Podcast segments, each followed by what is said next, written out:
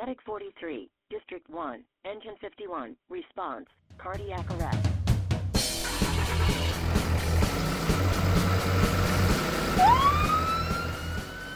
Hello, everybody. Welcome again to another edition of the MCHD Paramedic Podcast. This is Dr. Casey Patrick, and we're going to try out something a little new here on the podcast. This will be our first case of the quarter. And where this came from, you know, here in the Department of Clinical Services here at MCHD, we collect a lot of a lot of interesting cases, a lot of interesting medical discussions and patient presentations, and really just tons of educational discussion around the office.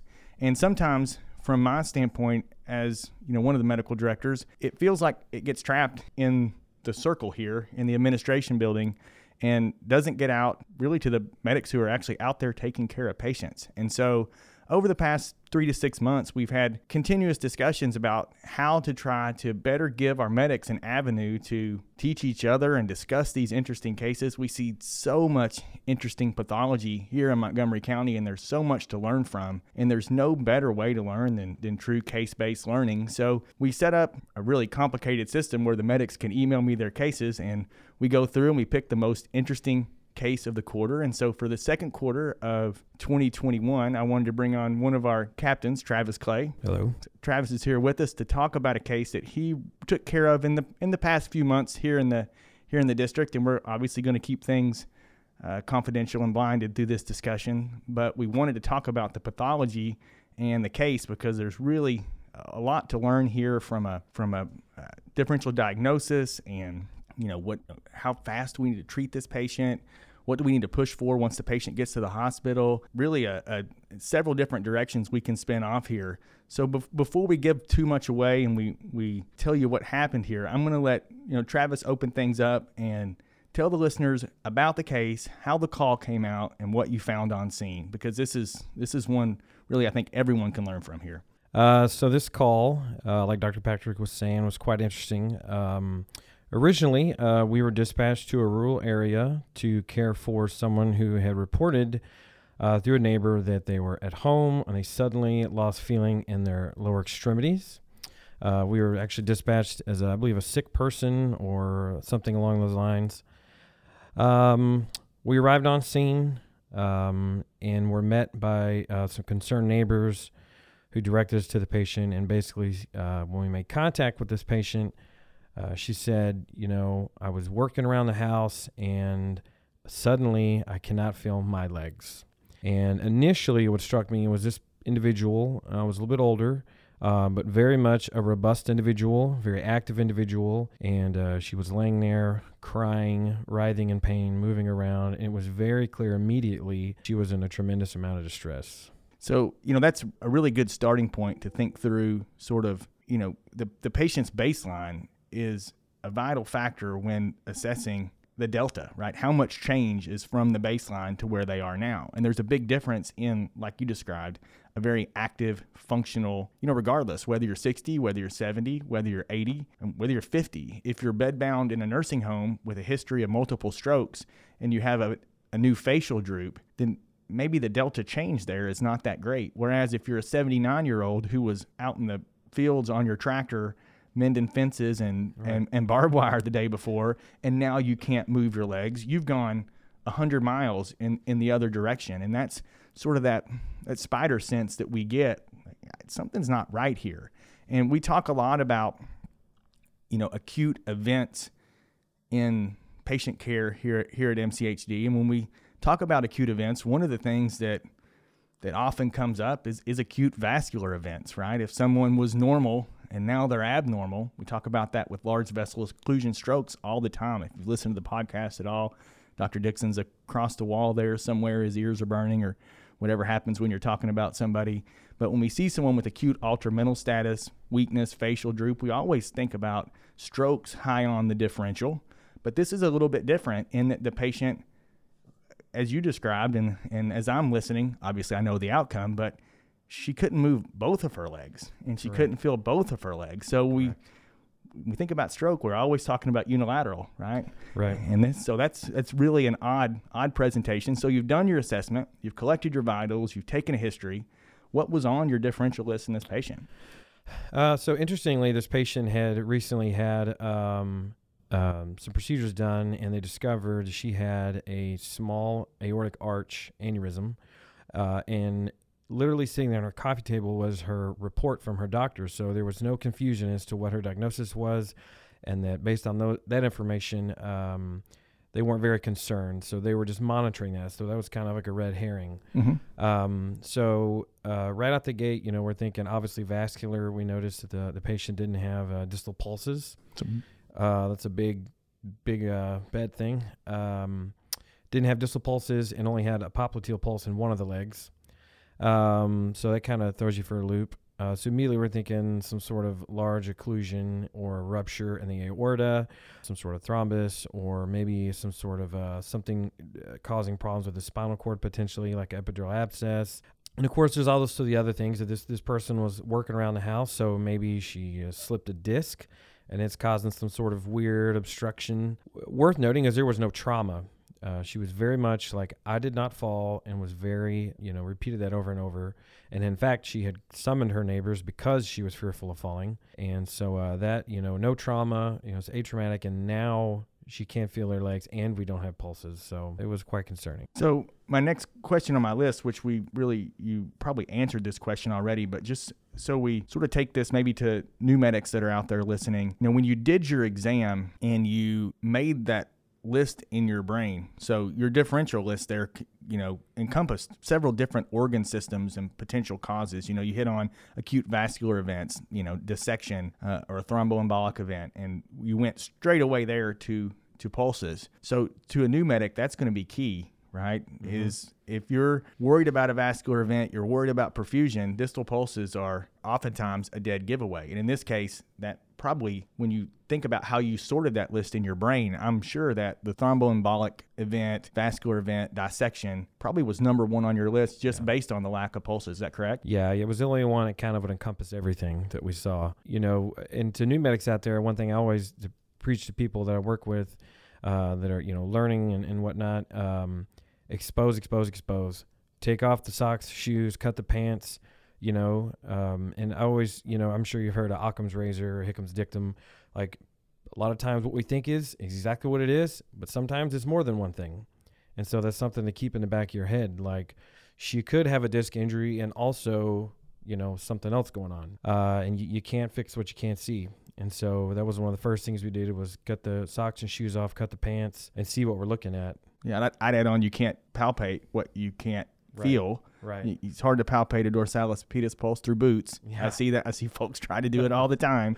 You know, you can't see mottling or pallor with Mm-hmm. socks on. right Um, I've told my story about my altered mental patient that I did a 90 minute workup, imaging, lab testing, was ready to insert the lumbar puncture needle. And as I rolled the patient, we found fentanyl patches across the patient's back, uh, which made the altered mental status much more clear.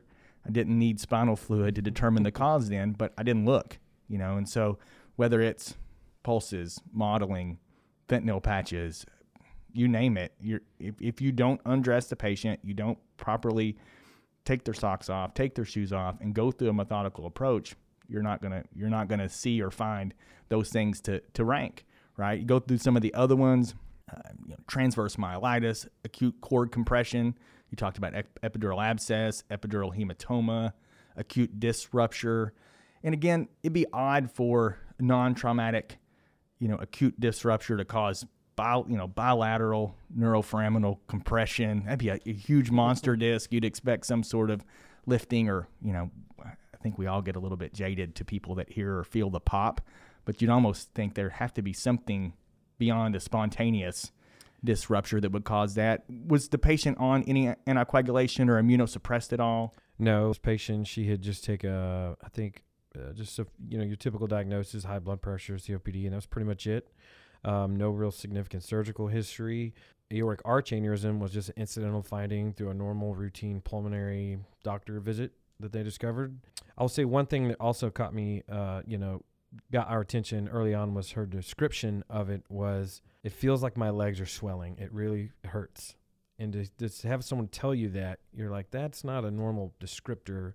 of a pain You know, that's not typical presentation of a, a back injury. Is it feel like my legs are swelling, and so that really kind of Again, got our attention. comparing and and compiling your physical exam findings, the patient's description of their pain.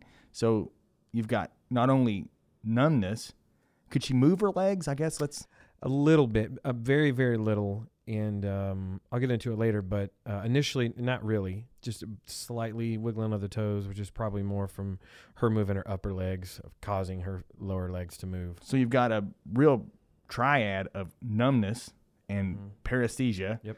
Can't feel them, but there's pain there. So you got pain, weakness, and numbness. So when you think about other things, you know, Guillain-Barré, another one that's on the list of Yeah. of paralysis, you know, that's not really going to be necessarily painful. Right. You know, so really there's when you're when you're arranging there, this acute vascular event flies really high.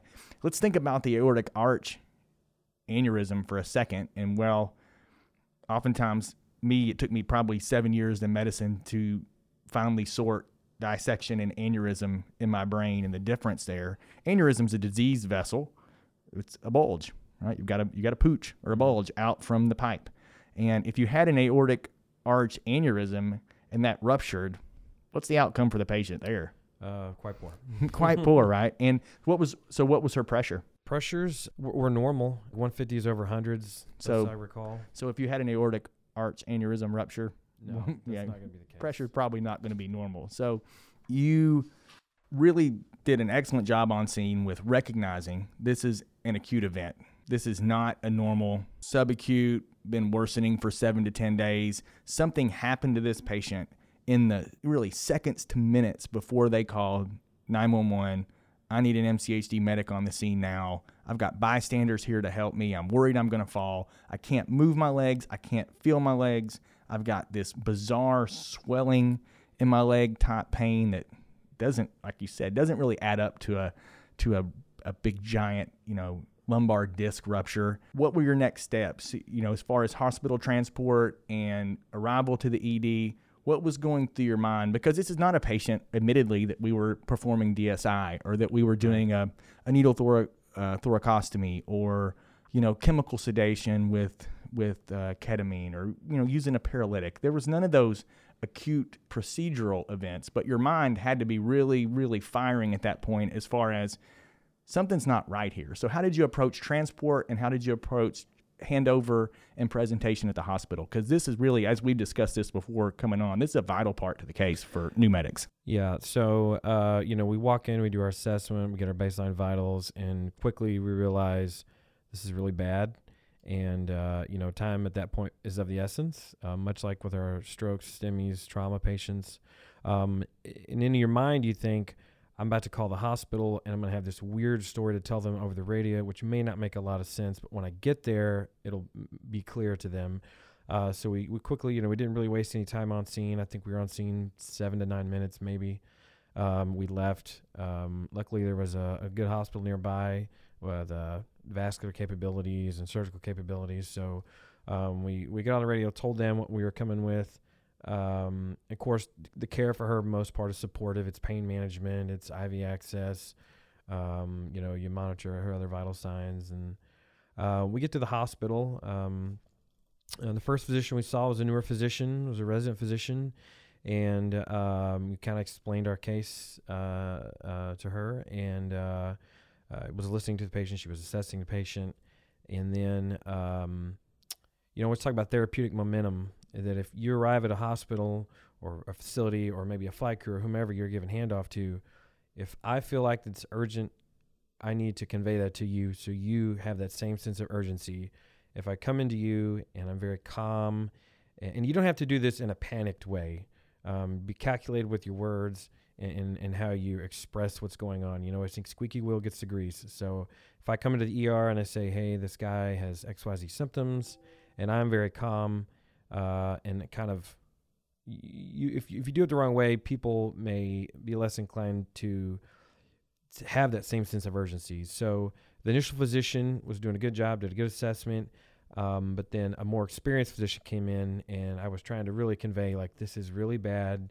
this this patient cannot feel her legs. Um, and it's easy, you know, if you have someone that says, "Well, I can't feel my legs," that's easy to kind of be somewhat dismissive of that at times. Um, there's a lot of things, you know. Maybe she she's got neuropathy. Maybe she has a, just a lower back injury. But when you look at the the totality of everything, it was very clear that she was in very much a crisis. And once we conveyed that to the uh, attending physician, uh, she very much understood where we were coming from and moved immediately. And just from being an experienced medic and being on both sides of the coin, so to speak, here, remembering what it was like back in the day to be a resident, knowing now, being a little more experienced as a you know practicing emergency physician, I can relate to both both people involved here. And the lesson for medics listening to learn from this is you know, Travis knew his surroundings, knew his receiving hospital, knew the, the both physicians involved in their level of experience, and worked within that structure to really push as a patient advocate. And sometimes we lose track of the importance of that because again there was no procedure and there was no Lucas device and there was no end-tidal CO2 monitoring and a lot of the the fancy bells and whistles type things that we really focus on and get excited about for for good reason. Those are the things I mean, we all like to manage airways. We all like to manage sick traumas, but this is a patient that if you shaved off a few of the details on the side and you weren't thorough with your assessment and again taking in totality to use your terms and use your words, oh, the patient can't move their legs oh, their legs are numb, some neuropathy, some low back pain. This is probably chronic. It's mm-hmm. really easy to drive this car right off the road into the ditch of underselling and thinking about, oh, they're probably just intoxicated. I hear you know hear that all the time. Oh, the, the urine drug screen's positive. They've they've got they've got benzos in their urine or wh- whatever it is. To think about ways to potentially downgrade and in this patient, you felt the need for full on upgrade, just like the sense from the resident was maybe not quite the push forward as, yeah. as you would want. Right. And that's not to knock the resident. The no, resident no, doesn't no. have experience. You, like we talked about before, you decided you were going to go to the manager yeah. in, in a very, very professional way and pushed it forward. And that, you know, the attending physician on scene knows our medics, knows you, knows, hey, this guy's got his stuff together. He's done a full assessment. There's, you know, an excellent vascular exam. We've looked at color. We've looked at dorsalis pedis pulses, popliteal pulses. This is a normal lady that was working and functional and now can't walk. Mm-hmm. What's something something big and bad something and nasty's going on?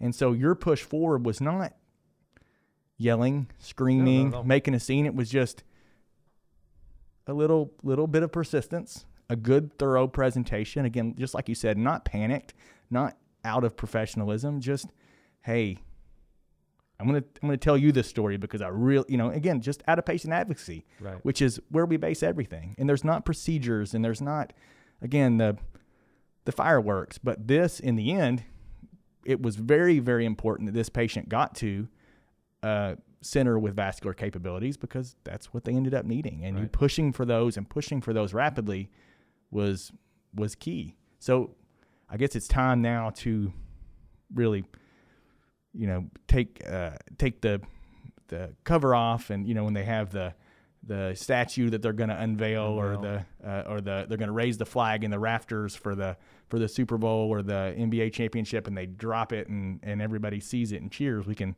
we can tell everybody what happened. So you push the attending to get the patient where? What What was your concern? Where uh, they go? Where they go first? Uh, CT immediately. And um, to get a CTA and uh, see what that vasculature looks like.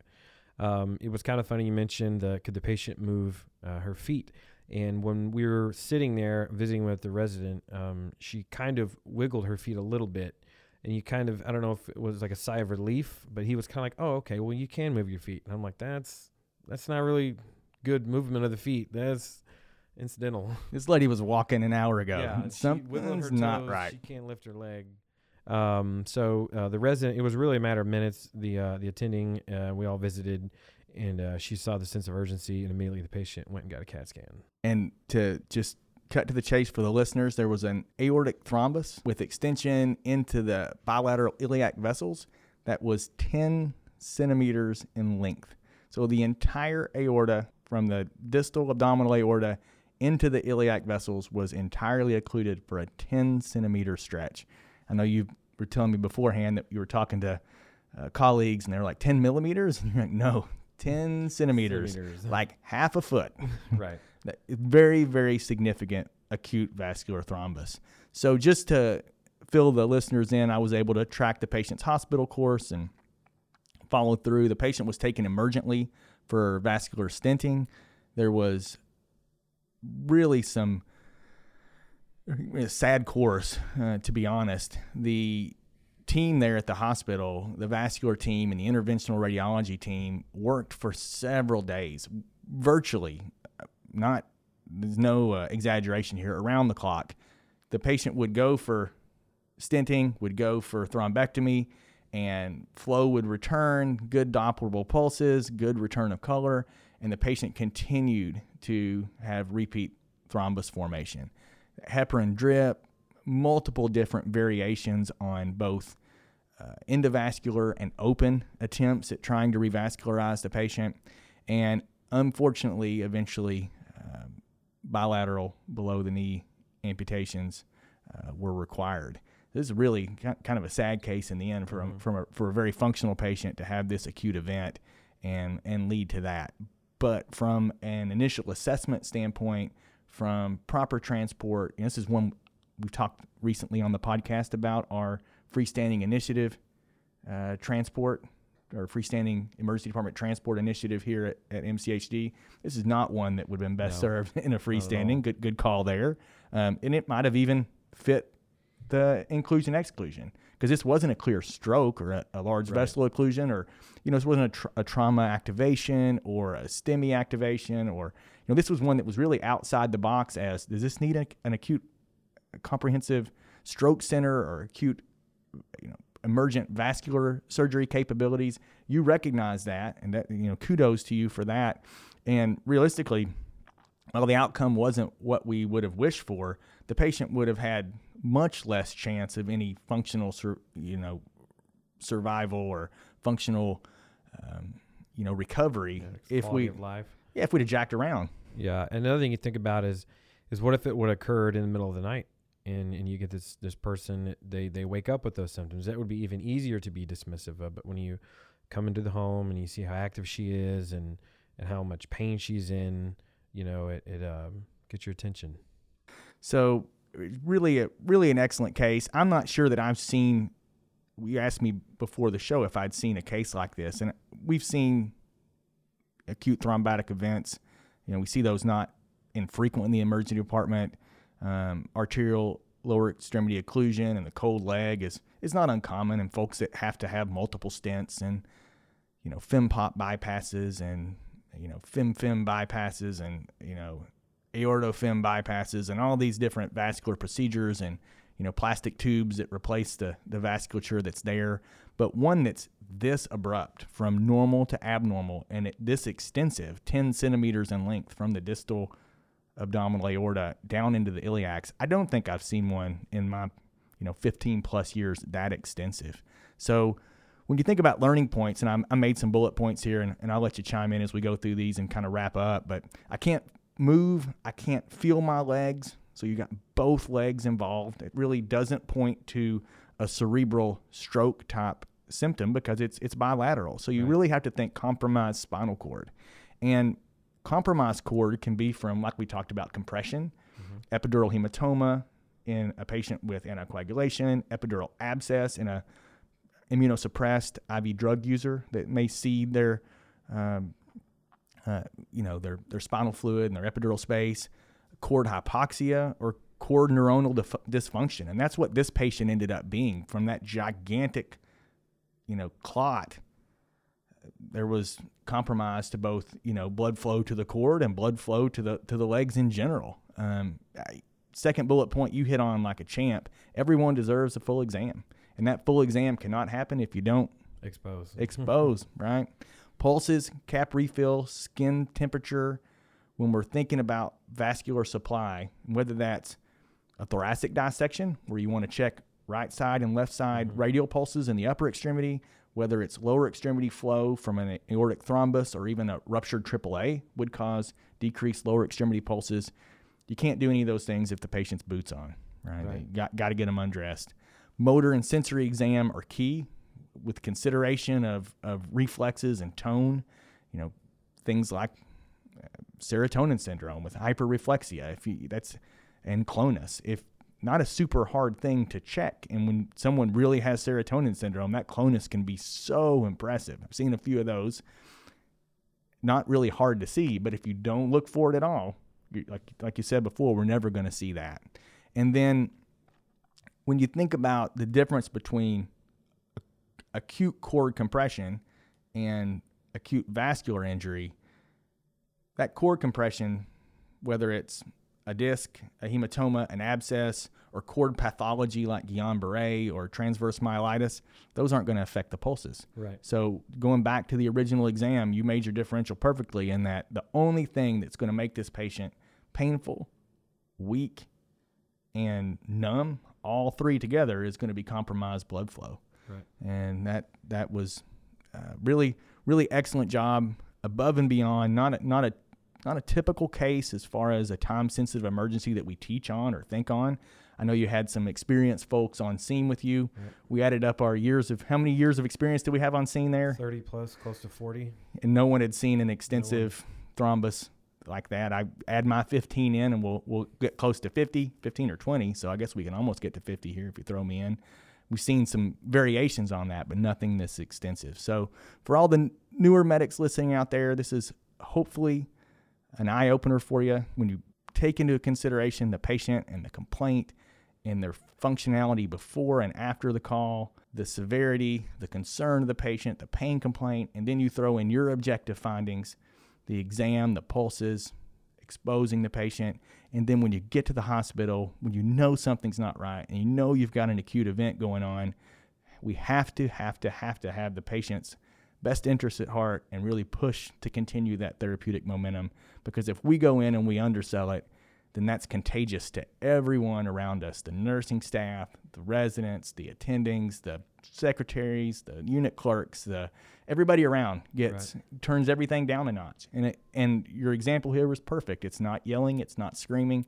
It's that professional push forward and an adequate changeover and story and here's what my exam showed and this is what she was like just an hour ago and this is why I'm concerned. And thankfully for this patient, we did the best we could. The outcomes don't always fit the way that we want them to, Right. but we gave this patient the best shot that she could have had for for good recovery. I'm confident of that, and uh, hopefully this was a a good discussion for the listeners out there. As always, if you have questions or concerns, you can reach us at the podcast email, podcast at mchd-tx.org. Thank you, Travis, for joining us. Yeah. Thanks for having me. hopefully this will be a recurring quarterly discussion case top discussion for for your listeners out there. If you're an mchd listener and you have a cool case send it my way. We want to really try to spread the education and spread the pathology and the, the medicine that we see and we take care of, take care of here in the county. That case-based learning is there's nothing better. So as always thanks for listening. Please leave a like or review wherever you listen to podcasts and we'll talk to everyone again soon This podcast was brought to you by the Montgomery County Hospital District, Texas. Production and editing by Andrew Adams. Questions or comments, which are always welcome, could be sent to podcast at mchd-tx.org. Make sure to subscribe above to keep updated to all our future casts. Music, copyright Kevin MacLeod, Incompetech.com, licensed under Creative Commons by Attribution 3.0.